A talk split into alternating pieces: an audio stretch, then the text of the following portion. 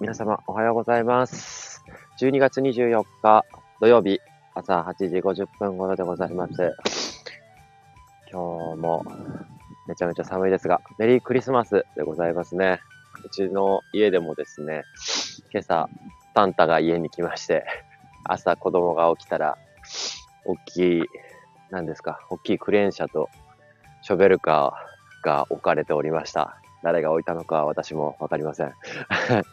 そんなのでね、子供はすごい喜んでいる日でございます。今日から小学生の皆さんも冬休みに入って、束の間の休日を楽しまれていることと思います。年末年始大掃除とか、まだまだうちもできてないですけれども、皆さんもう終わってますでしょうか。ね、今年の掃除は今年のうちに済ませたいものだなと思いつつ、なかなか普段もできないですけれども。はい。そんなことで、メリークリスマスでね、本当に、あの、街中が結構浮かれてくるような雰囲気ですけど、おはようございます。えっとですね、今は、私は今、この、まだ少し2拠点居住中なんですけど、今、岡山県の和気町っていう結構山奥のところにおりまして、で、今、犬の散歩しながら少し配信をさせていただいてます。そうですね、こっちはすごい、今も現在、高松は4度ぐらいなんですけど、この岡山の山奥は1度ぐらいですね。で、すごい雪がちょこっと降り積もっているところです。2時間ぐらいちょっと移動したところになるんですけど、その子供の山村留学でこっちに半年、違うな、4月から1年弱今住んで、妻が、妻と子供が住んでて、私が単身赴任みたいな形で、香川側におるんですけど、あでももうじき1月の中旬には高松に子供と妻も移動してこれるので、まあようやく子供にちょっと、まあ、寂しい思いをさせずに済むなと。こっちのね、やっぱり保育園、幼稚園もすごい素敵なところでね、あの、棚田みたいなところが あるんですけど、そういうなんか山の中に園舎があるというか、一日中外で遊んでるようなところで、あの、子供が自由に、ちょっとっち犬がちょっとめちゃめちゃ引っ張るという状態ですね。うちの犬は中型犬なんですけど、だいぶ元気なので大変ですが。ですね。まあそんなので、まあ子供にとっても妻にとっても、まあ、家族みんなで結構民族移動のように高松に移動して、まあもう一回政治活動をちょっとやらせていただくっていうので、まあね、僕みたいな人のと一緒に暮らしていくのもね、大変ですよね。本当に申し訳ないなというか、感謝しかないなと思いつつ、はいですね。まあ、残すところあと4ヶ月弱というところで、来年の4月の市議選が4月の23日で、選挙の公示、告示か、告示自体が16とか15とか1週間前ぐらいになりますので、本当にあと残すところわずかですけれども、年末年始もいろいろできることはできる限りやっていきたいなというので、昨日もポスターをちょっと貼り替えたりとか、あのー合間を縫っていろんなことをさせていただいてたんですけど、今日は小豆島に行ってですね、小豆島の木車コーヒースタンドさんっていう、こう、すごい素敵なところが、小豆島の東端の方にあるんですけど、そこに、あの昔、2013年と16年の時の参議院選挙に出馬されてた三宅洋平さんっていう方が来られるんですね。三宅洋平さんって聞いたことございますか？その、令和新選組を今されてる山本太郎さんと一緒にこう、出馬をね、してて、あの、すごい頑張られてたんですよね。で、東京で比例の票、何万票だっけな ?18 万票か。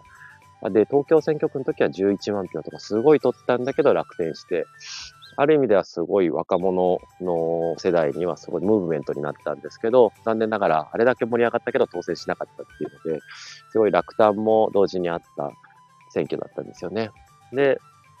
その時私も渋谷の方に行ってですね、あのーやっぱりこう、すごい盛り上がってるのを SNS、Facebook とかで見てたので、あの、見に行った記憶がございます。すごい人混みがですね、人混みというか、人の、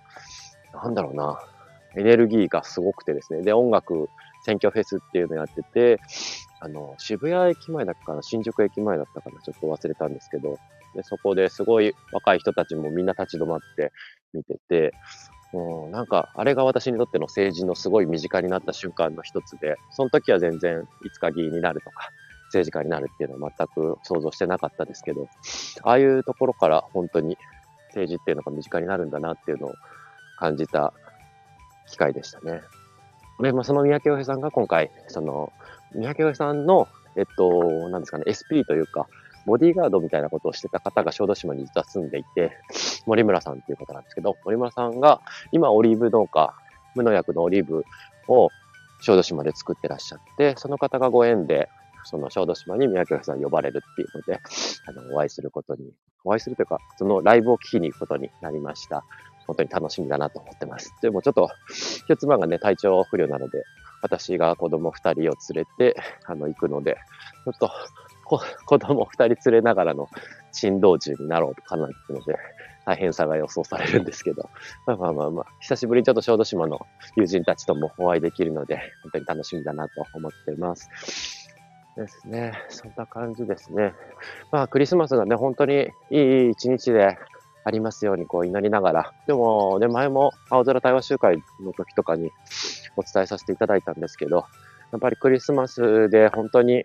なんですかね、心苦しい思いをされてる方もやっぱり世の中にはたくさんおられるはずで、クリスマスプレゼントってやっぱ高いじゃないですか。でケーキも高いし。で、やっぱりそういうのをね、諦めざるを得ない方も多くいらっしゃって、そういった方をね、サポートされてる高松市の一人親パートナーズさんだったりとか、そういった心ある活動をね、されてる方々が世の中にもたくさんおられて、昨日も確かあれかな、放牧さんっていうね、あの、えっ、ー、と、なんて言ったらいいんだろうな。その、路上生活とかになるのかな。その、いろんな状況にある方をサポートする、えっ、ー、と、方の、あれが、こう、ツイッターでも回ってましたけど、本当に、ある種その、社会への、あ、バンダイさんおはようございます。わざわざ。すいません。コメントありがとうございます。とってもいつも嬉しいです。その、何ですかね。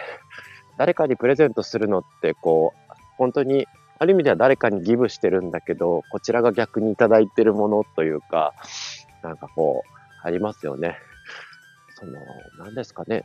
そう、物をあげてるようでいて、こちらが何か精神的に充足しているっていうか、何ですかね。そうそう。なんか甘い言葉で言うの難しいですけど、そうそう。でもやっぱり、そうそう。なんかすごい自問自答しながらですけど、まあ、それがパッとね、出せるようになれればいいなと思いながら、まあ、生活の余裕とか、あ、ありがとうございます。いつも、こちらこそいつも楽しくありがとうございます。そうなんですよね。その、もっとギブできる人間でありたいなと思いながら、そうそう、お金のこととかいろんなこととかあって、できる範囲はね、それぞれ、あの、ありますけど、なんかもっとそういう社会であればいいし、自分もそうありたいなと思いつつ、その、でもその支援の輪というか、そのギブアンドギブのこの連鎖ですよね。それをもっとできる社会になればいいなと、本当に心から思います。やっぱりどこかで足を引っ張ったりとか、誰かの悪口言ったりとか、なんかそういうのって結構、田舎だと本当に特によくあるんですけど、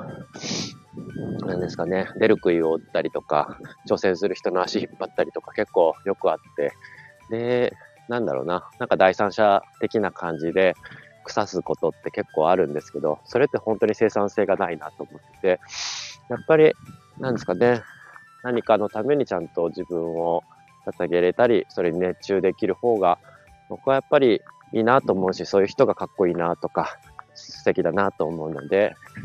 うん、できる限り、まあ、いろんな人の目もあるし、全員にね、賛同してもらえるとは本当に思わないんですけど、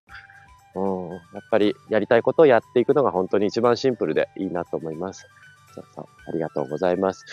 ですね。僕の友達とかもやっぱり今回僕が高松からね、選挙出るっていう、あ、選挙出るって言ってはいけない。えっと、高松に引っ越してね、政治活動するっていうので、あのまあ、いろんな思いの方がおられるかもしれないんですけど、本当に応援してくださる方は、もうどこ行っても応援するよって言ってくれてて、その、全然この小豆島とか手島にこだわる必要ないからって、その、どこに行っても生き方がこう、同じ価値観とか方向性だから、どうせまた、そのなんだろうな、一緒になったりとか、その、なんて言ったらいいかな。そう。なんかすごい温かい言葉をいただいてました。で、なんかその、なんだろうな、移住してくるとなんかたまに言われるのが、高松に来てからも言われたのが、僕今住民票の高松にもう移してあるんですけど、高松にお前永住するんだよな、みたいな感じで言われるんですよね。なんかその言葉が結構僕は引っかかってて、うん、まあ別に気にしなくてもいいんですけど、なんか何ですかね。例えば、自分の子供とか孫ですら住む場所とか土地って決められないじゃないですか。にもかかわらず、なんかこう、相手っていうか他人じゃないですか、もはや。他の人が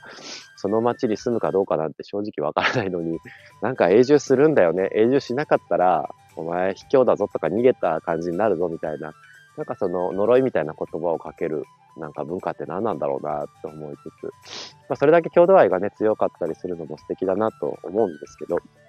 なんていうか結婚とかだって、初めから離婚しようと思って結婚する人はいないし、最初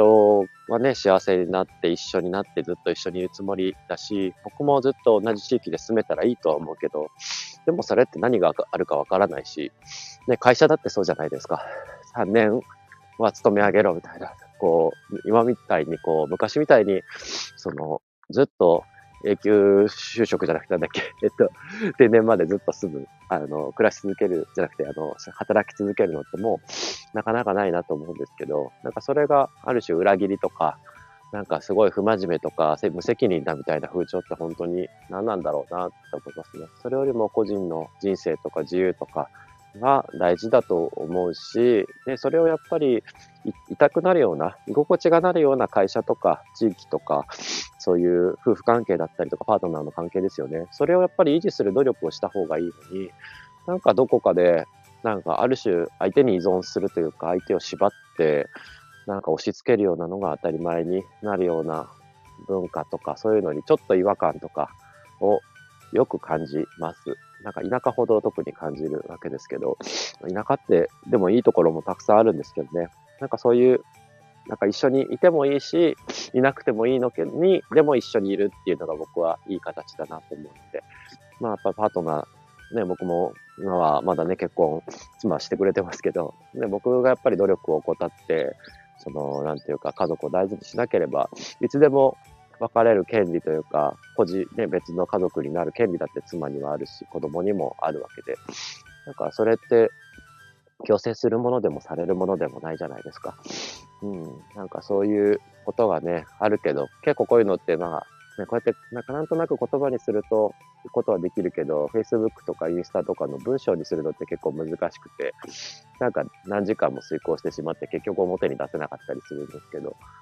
うん、なんかそんなので、そうそう、Facebook とかインスタって結構ね、いろんなコメントがつくので、あ、そうそう、なんかちょっといろいろ気にして書けなかったりするんですけど、まあまあ、ちょっとそんなので、こっちのラジオでは、そんな、いろんなちょっと思いをちょっと言葉にさせていただきました。はい、今日はそんな感じで、長々と失礼いたしました。はい、今日も良い一日をお過ごしください。わなさんもありがとうございました。はい、気をつけてありがとうございます。ではでは、今日も良い一日をお過ごしください。ありがとうございました。失礼します。